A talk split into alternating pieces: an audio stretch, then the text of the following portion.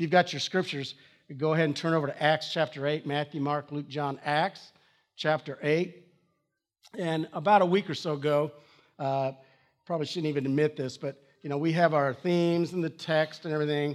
And so you're working on your sermon, and I try to be several weeks ahead.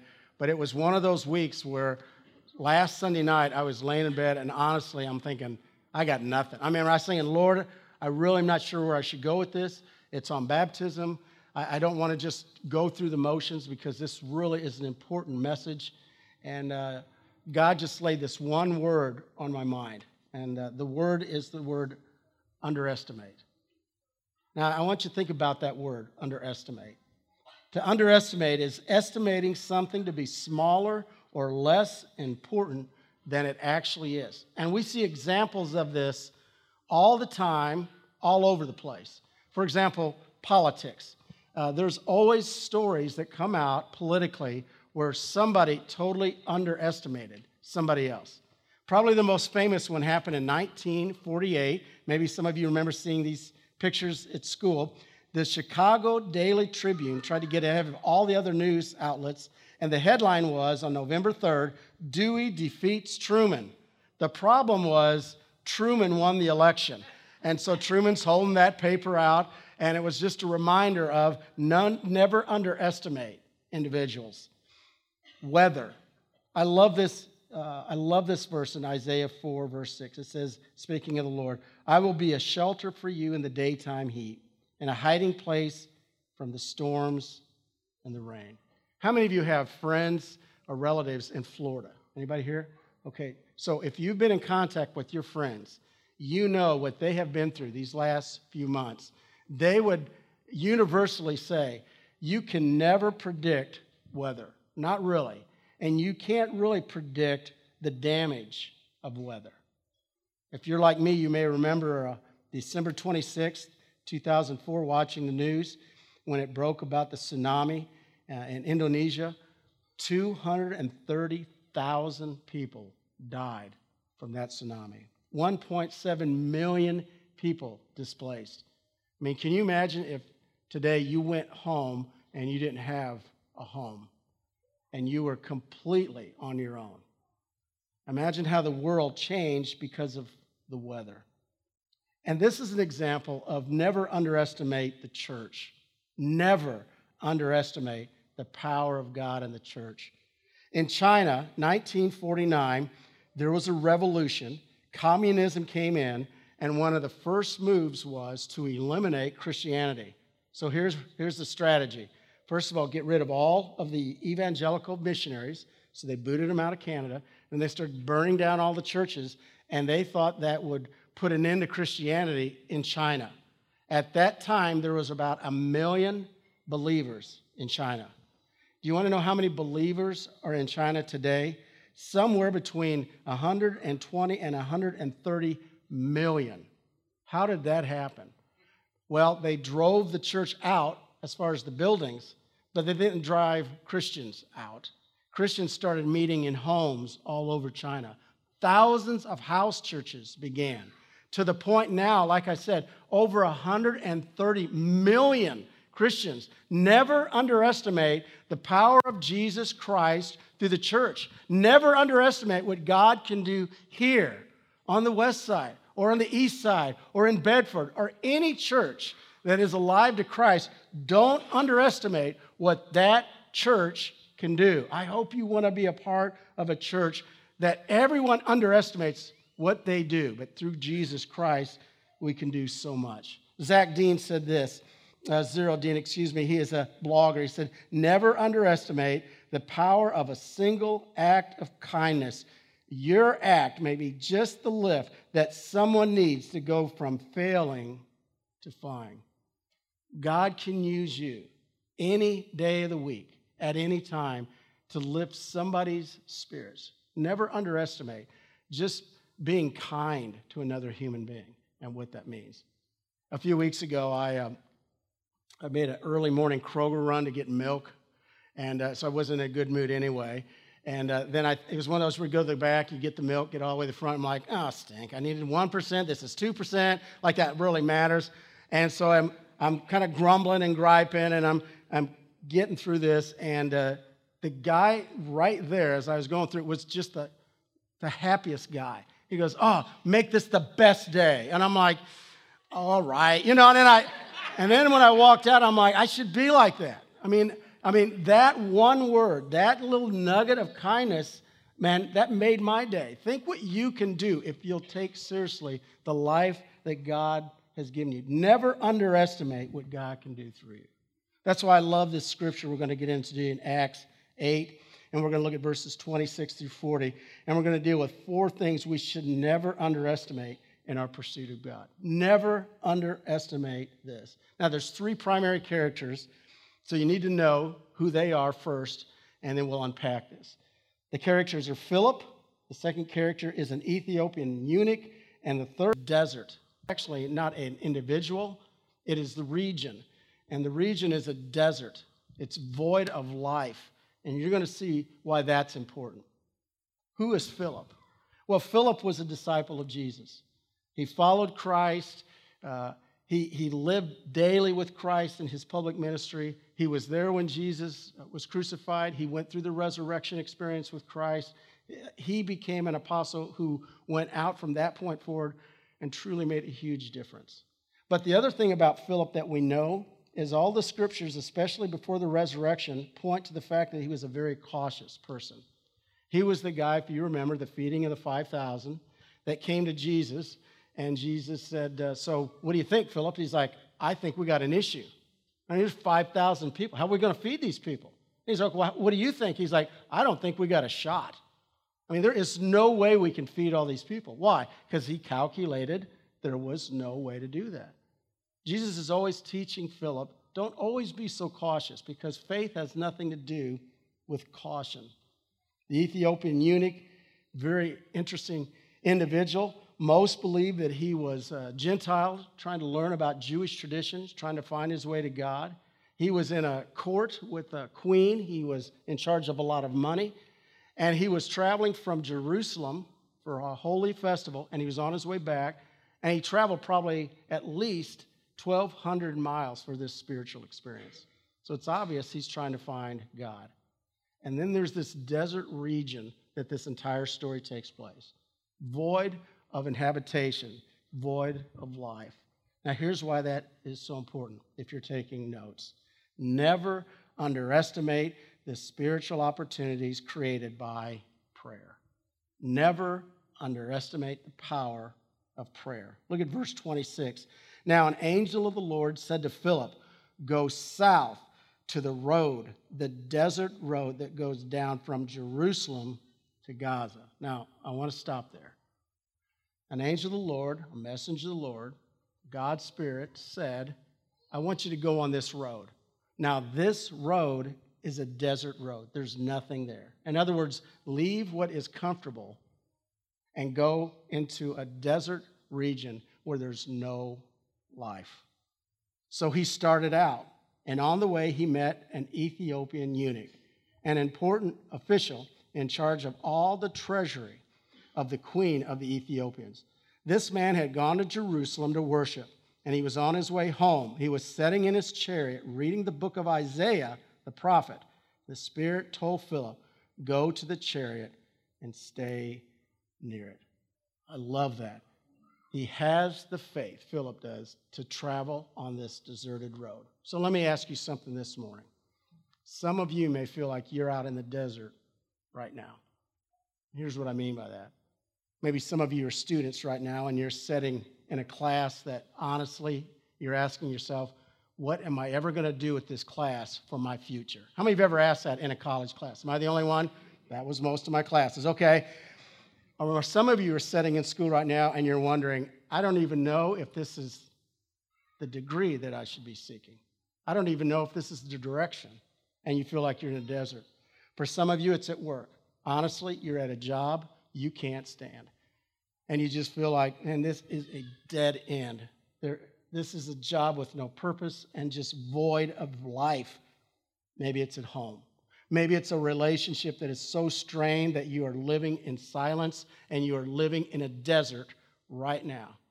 I read this quote by Mark Batterson, and I'm going to read it twice because It's one of those that hit me between the eyes, and maybe it'll hit you.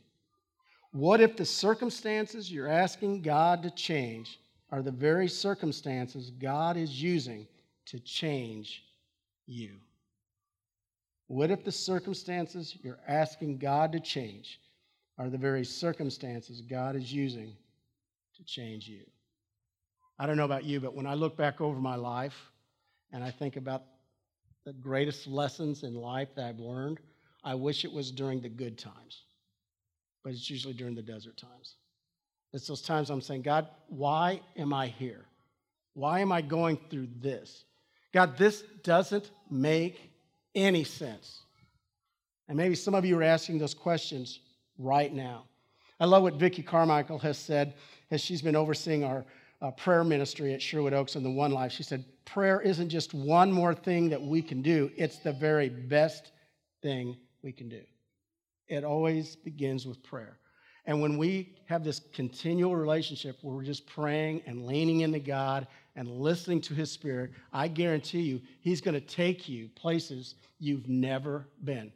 I thought about this after last service that I never got this one pulled off, but it was one of my, my still on my bucket list for a group uh, activity. But I, I had planned this huge group activity years ago with the youth group, and it was uh, the three guarantees were on this trip, it was going to be a week. On this trip, you're going to go places you've never gone, do things you've never done, and meet people you've never met. And nobody signed up. I could not, you know, and you know why? Because they took it home to the parents, and what do you think the parents did? Uh, where are they going? Well, I, he doesn't know. Who are you going to meet? We don't know. You're not, you're not going. And I, I remember meeting with the parents. I'm like, isn't that exciting? And they're like, no, it's not, you know. But I still think about if you approach life that way, just think if you approach life like, God, I am turning this over to you because I want to go places I've never gone. I want to meet people I've never met. I want to do things I've never done. And you know what His Spirit will do? He'll do just that. I guarantee it. And you never know how God's Spirit is going to show up. Last week, you may remember, I talked about a young man that I've invested. In. His name was JT. And uh, he's in the ministry now, and we uh, connected again last week. And so I shot him a text after last Sunday. I'm like, hey, dude, I, I threw you down in the sermon. I, I, mentioned you in my sermon. And then he called me. He goes, I got to finish. I got to finish what happened to me after this wedding. He did a wedding in Columbus, Ohio, or Columbus, Indiana. And he said, on the way home to Missouri, he said, my car broke down. I got a flat tire. I said, man, that's, that's a bummer on a Saturday night. He goes, no, it gets worse. Didn't have a spare. And he, I called my dad, and my dad said, You don't have a spare. You know, you know how dads are. And he goes, You're going to have to call and a, a tow truck. And I'm telling you, do you have AAA? No, he didn't have AAA. Okay, that's going to be an expensive phone call. And sure enough, $270 later, guy shows up three hours later. He's standing on the highway. And this guy is in a terrible mood. He said he knew he's in a terrible mood because he threw down the F bomb a half a dozen times before he even got to the tire. And then he gets to the tire and he is mad at him. He goes, You don't even have a spare? I mean, and that just, and he goes, I've been working 80, 90 hours. I got home. They call me back out and I'm on the highway with you. Oh, you know, and so he's just, and I mean, he's just head and toes, he's just lathered up in grease because he's been out all day and mad because he's worked 80 or 90 hours. And then JT said, I didn't know what else to do but pray. Lord, what does this guy need? He, he's got his name tag. His name is Jeff. So he's like, Lord, Jeff needs something. What does he need? And he kept praying. And then the guy fixed his tire and hands him, you know, here's the bill. And uh, JT said, Jeff, nobody should have to work 80 or 90 hours. I understand why you're mad. I, am so sorry that you had to do this, and, and that was my fault that you had to come all the way out here. Uh, man, I, I'm going to pray that you have balance. And the guy goes, what did you just say? He goes, and he's thinking, does he, is he have a weapon? You know, he goes, um, he said, what did you just say? He goes, I'm going to pray for you. And he goes, what are you? And he goes, oh, I'm a, I'm a pastor. I'm a minister. He goes, well, you look like a football coach. He goes, no, no, actually, I'm a minister. And he said, Jeff, I'm going to pray for you right now. So they're on the highway. He said, my hand's on greasy Jeff. You know, he's, he said, Lord, I just pray that Jeff will find balance in his life and I'm so sorry he's had to go through this tonight and just be with him. That was it. And he got in his car, and all of a sudden, he hears a knock on his window. Rolls his window down. Jeff goes, I like you. he goes, Well, thanks, Jeff. and he goes, I'm going to renew my vows with my wife, live in Owensboro, Kentucky. Would you do that? Would you come and do this for me and my wife? He goes, Jeff, I'm going to do that for you. And Jeff goes, And I'm going to pay you $270 to do that. now, that's not the best way to get money, but that's how God's Spirit works. He works like that all the time. You start praying, and don't be surprised how God will just, just meet your prayers and say, Okay, I think you're thinking it's going to go this way. No, I'm going to take it a different way. But at the end of the day, you're going to realize I'm in control. Never underestimate God's Spirit and how God's Spirit and prayer work together. Never underestimate the influence of the Bible. Let's pick it back up in verse 30. Then Philip ran up to the chariot and he heard the man reading Isaiah the prophet. Do you understand what you are reading? Philip asked. How can I, he said, unless someone explains it to me? So he invited Philip to go up and sit with him in the chariot. This is the passage of Scripture that the eunuch was reading. He was led like a sheep to the slaughter, and as a lamb before its shear is silent. So he did not even open his mouth. In his humiliation, he was deprived of justice. Who can speak of his descendants? For his life was taken from earth. That comes from Isaiah 53. That entire section of scripture is about the suffering servant, Jesus Christ. Now imagine the scene. He's out in a desert. He may have even been grumbling, Lord, why am I in the middle of a desert? And he sees this guy. Oh, that must be why I'm here. And he hears this eunuch reading. What is he reading? He's actually sitting in this chariot and he's reading out of the book of Isaiah. Can you imagine how Philip's heartbeat was pounding? He's like, Thank you. I can talk about that. And as he's reading, can you imagine the moment when he said, can you tell me what this is about? Now, think about that. I mean, here's what I know about God's word. We know in Psalms 42 1, it's like a deer. We should pant for it like a deer pants for water. And Proverbs 8 19, says, God's word is priceless. And this is when we realize how priceless it is. And do you notice what Philip did? Philip did not talk about himself. He could have. He could have said, Yeah, before I tell you what this means, do you know who I am? Do you know who I am? Philip. I am one of the 12. Well, actually, 11. One of them not so good, you know. But I, I'm one. And here, if you know my story, I didn't even ask to follow Jesus. He asked me. So I'm going to tell you about who this is, but you need to know I'm pretty important. You need to know. No, he doesn't do that at all. He starts immediately with, I'm going to tell you who this is. I walked with this prophet. This is Jesus Christ. This is who can change your life. This is who can change the world. He's the suffering servant, and that comes straight out of the living Word of God. Never underestimate the power of God's Word. You're going to get tired of hearing uh, this word that I'm going to share with you because in 2018, it's something I really want to get rolling here, and it's the word soap. I know that's a strange word.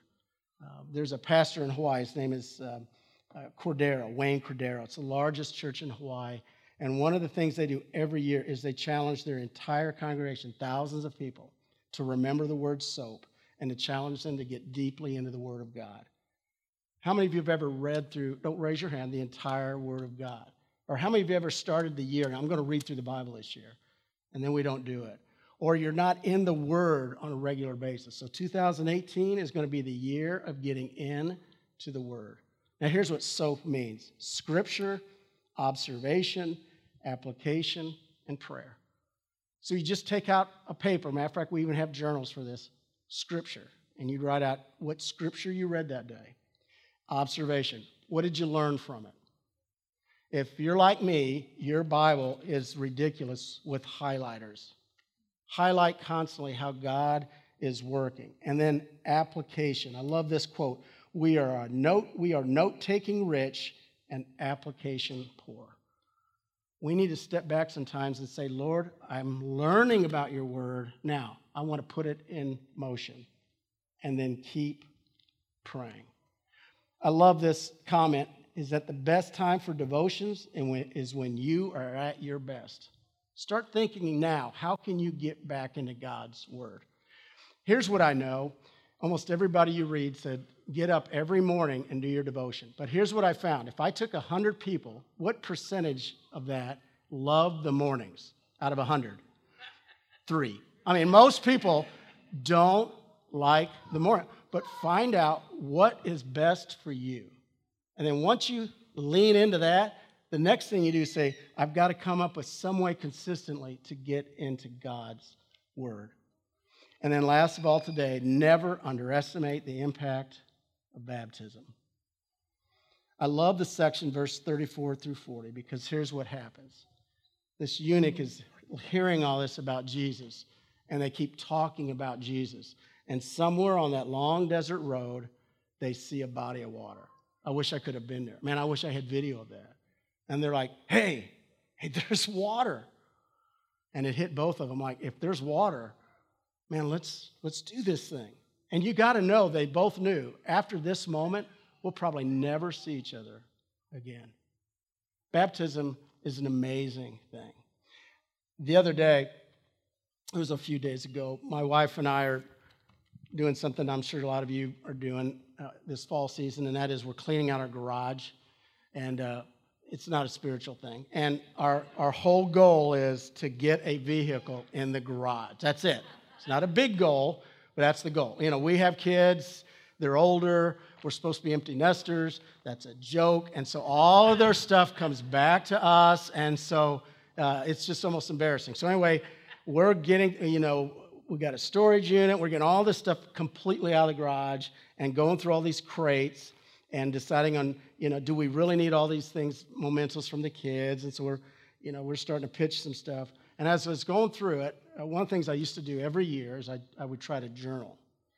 And I looked and I saw the year, and I'm like, oh, that's weird. I haven't seen that in years. And I picked up this old journal and I started flipping through it. And then I came across this page, May 26th, 1995. And uh, it's a picture of me holding my newborn, uh, Danielle, when she was born. Uh, Marie was in labor for over 28 hours, and uh, they took a Polaroid picture of me because I'm sure Marie's like, if you take a picture of me, people will die. I mean, I have no doubt that's what's going on here. But have you ever heard the phrase, a picture is what? Worth that? Now, I tell you right now, there's more than a thousand words here. A lot more than a thousand words. And I started thinking about other pictures in my life that are worth so much more than a thousand words. And they're pictures of baptisms. God has given me just an honor to be a part of so many people's journeys over the year. My home church, uh, I think the first person I ever baptized, I was 17. all the way through my home church to baptistries to swimming pools. Uh, Tom Ellsworth and I, years ago, we baptized a, a gentleman battling cancer that was so weak that we had to take, I remember this, uh, a Smurf baby pool and fill it with water for this poor, frail body and to see the peace that comes over him. I think of the lakes that I've been at. I think of baptisms with college students in Mexico in ice cold water. I just think all through the years how God has allowed me to be a part of other people's story and to see the joy that comes over them. And then if somebody would have told me about three years ago that there would be a church on the west side and for $120 we'd buy a horse trough and we would actually see people get baptized in this. And to be honest, and to see them sign their name and put their new birthday, it blows me away every time. There is something that is unbelievable about the experience and the picture of baptism. And I think it's the, most profound and beautiful picture that's found in Romans 6 because it says, when we are baptized, we are united with Jesus Christ in what? His death, burial, and resurrection. It's the perfect picture. It is so much more valuable than a thousand words because it allows us to experience Jesus Christ in such a powerful, powerful way. Sometimes people will ask me just the most basic question is, why should I even get baptized? I just don't know why I should do that. And you could talk for a long time, and you can make it really sound churchy. But I usually start with this one thing. It's in Matthew 5:13. It's when Jesus approached John the Baptist and he was going to be baptized. And do you remember what John's response was? This is my paraphrase. You've got to be kidding. You are the Son of God. You should be baptizing me. And Jesus said this We do this because, here's the paraphrase, it's the right thing to do. If for no other reason, it's the right thing to do. So here's what we want you to know. At any time, any place, we'll go on this journey with you. If this morning God has laid this on your heart and you want to get baptized here this morning, we'll do it this morning. If you call me and say, I'd like a private baptism, it needs to be somewhere else, we'll do that. We'll do it at a lake. We'll do it in a pool. We don't care where you want to do it. We don't care when you want to do it. We're here to help you any way to start this journey with Christ with this thing that we call baptism.